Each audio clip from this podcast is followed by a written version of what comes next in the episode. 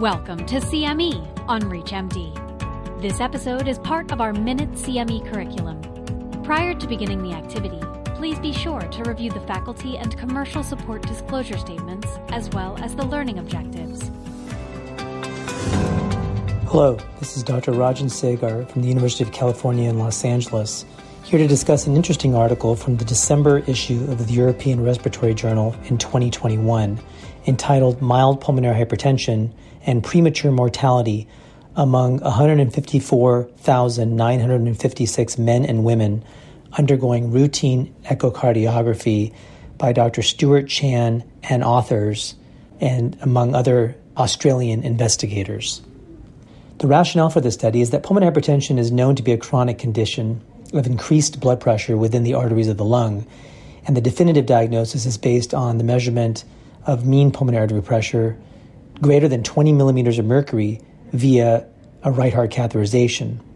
However, the screening test of choice is the echocardiogram, during which an, the estimated right ventricular systolic pressure can be obtained non invasively based on the tricuspid regurgitant velocity, and the estimation is based on the Bernoulli equation.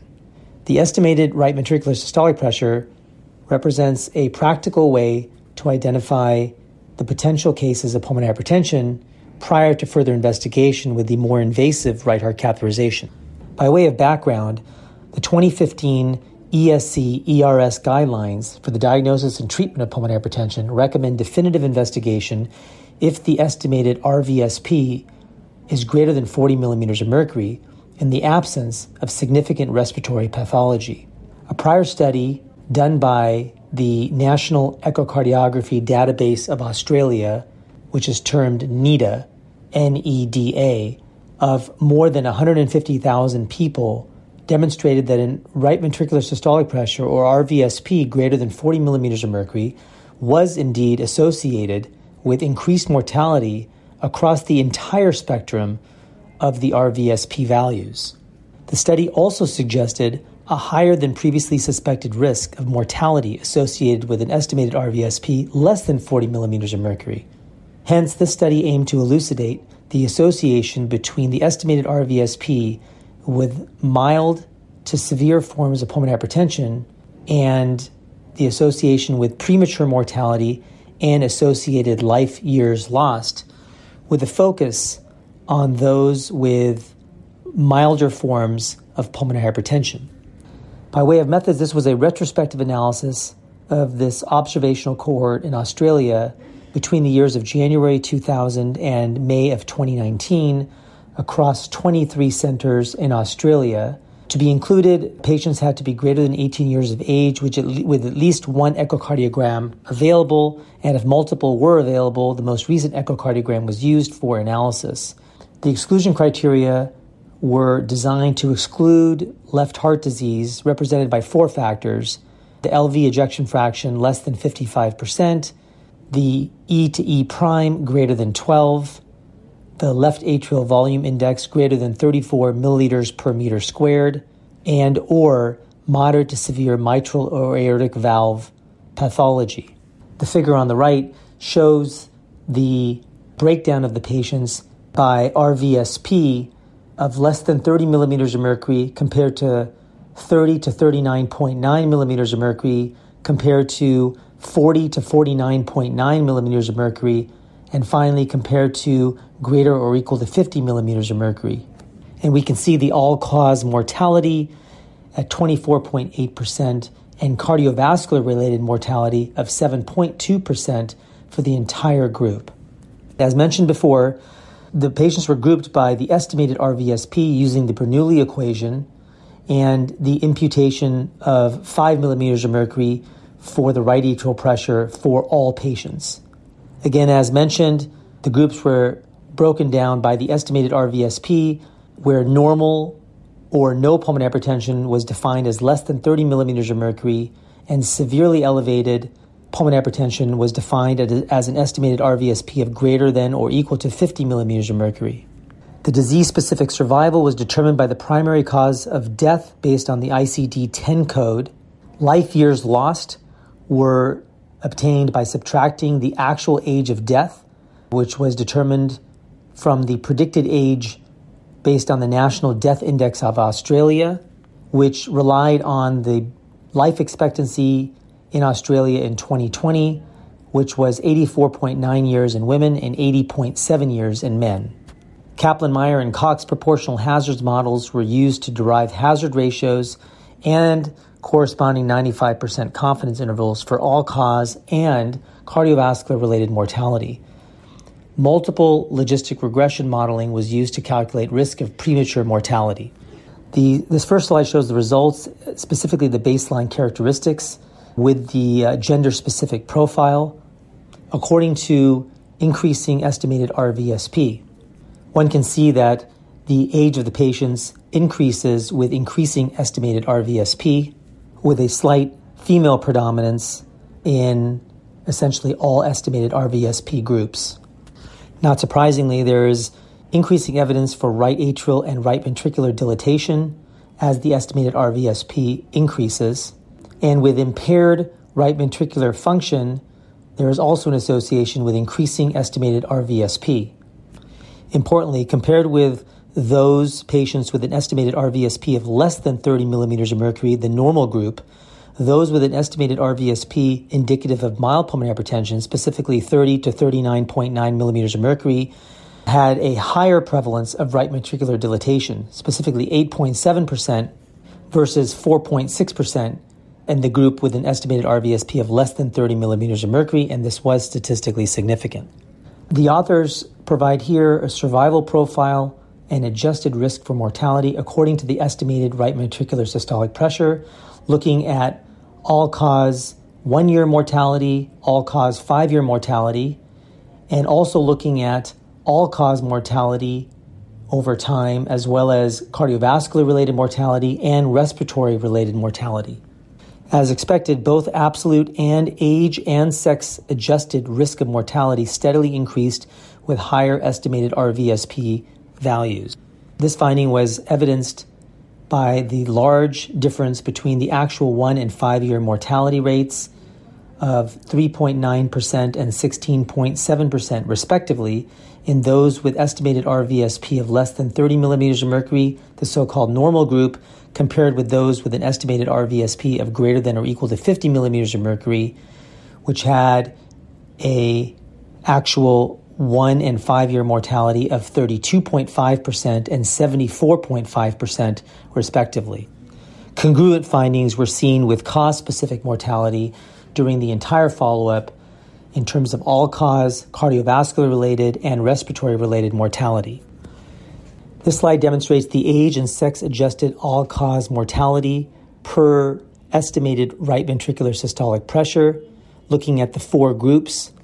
The larger figure and survival curves are the adjusted curves for gender and age, and the smaller inlet is the unadjusted analysis. The patient numbers at risk in three year intervals and the mortality rates during these specific intervals are shown below and above the x axis, respectively. The four estimated RVSP groups are clearly differentiated in terms of their survival during follow up, with worsening survival with increasing estimated RVSP. And interestingly, the hazard ratio for men versus women was 1.33 supporting the worsening survival of males compared to females with pulmonary vascular disease. There are two figures in this slide representing the age and sex adjusted risk of mortality for every 5 millimeters of mercury estimated RVSP increase, with all cause mortality on the top figure and cardiovascular related mortality on the bottom figure. Patients with an estimated RVSP of 35 to 39.9 millimeters of mercury were almost twice as likely to die from all causes with a hazard ratio of 1.90 and cardiovascular disease with a hazard ratio of 1.85. And this was statistically significant. The risk of mortality rose among those with an estimated RVSP greater or equal to 50 millimeters of mercury, with a hazard ratio of 4.79 and 5.63 for all cause mortality and cardiovascular related mortality, respectively. The reference group here was an estimated RVSP of less than 30 millimeters of mercury, which again was considered normal in this study. To better understand the causes of mortality, the authors analyzed the pattern of cause specific mortality with increasing estimated RVSP for women and men. And interestingly, the proportion of malignancy related mortality declined with increasing estimated RVSP as a proportion of cardiovascular and respiratory related deaths increased. For both men and women, the absolute frequency and proportional contributions of respiratory related death and cardiovascular related death rose significantly with increasing estimated RVSP levels. This slide demonstrates the concept of premature mortality, and 54% of men and 55% of women in this cohort died prematurely. Each 5 millimeter per mercury increase in estimated RVSP was associated with increasing premature mortality.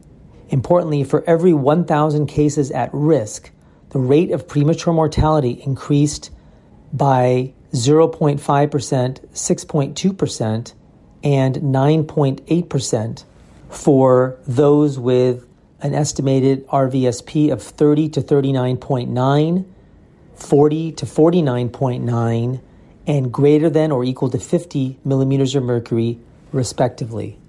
This is demonstrated on the figure to the right.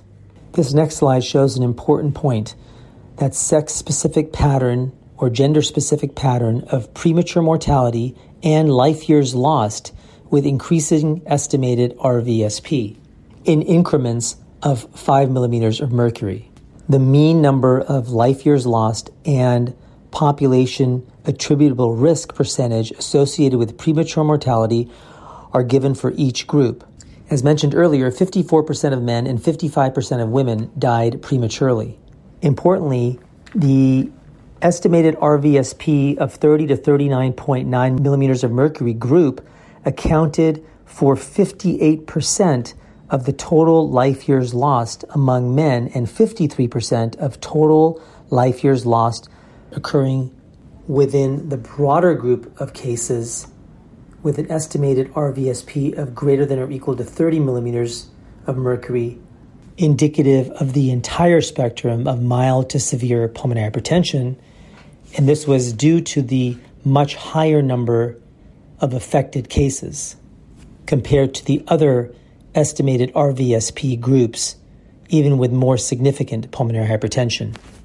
By way of discussion, in the 154,956 patients referred for echocardiography, milder forms of pulmonary hypertension, defined by the estimated RVSP, and absence of left heart disease were associated with increased risk of mortality in both women and men and may contribute to premature mortality and life years lost. More than 50% of premature deaths had an estimated RVSP of greater than or equal to 30 millimeters of mercury. The author suggested that the current cutoff of an estimated RVSP of greater than 40 millimeters of mercury may not capture all the patients at risk, and that perhaps an estimated RVSP greater or equal to 30 millimeters of mercury may merit further investigation.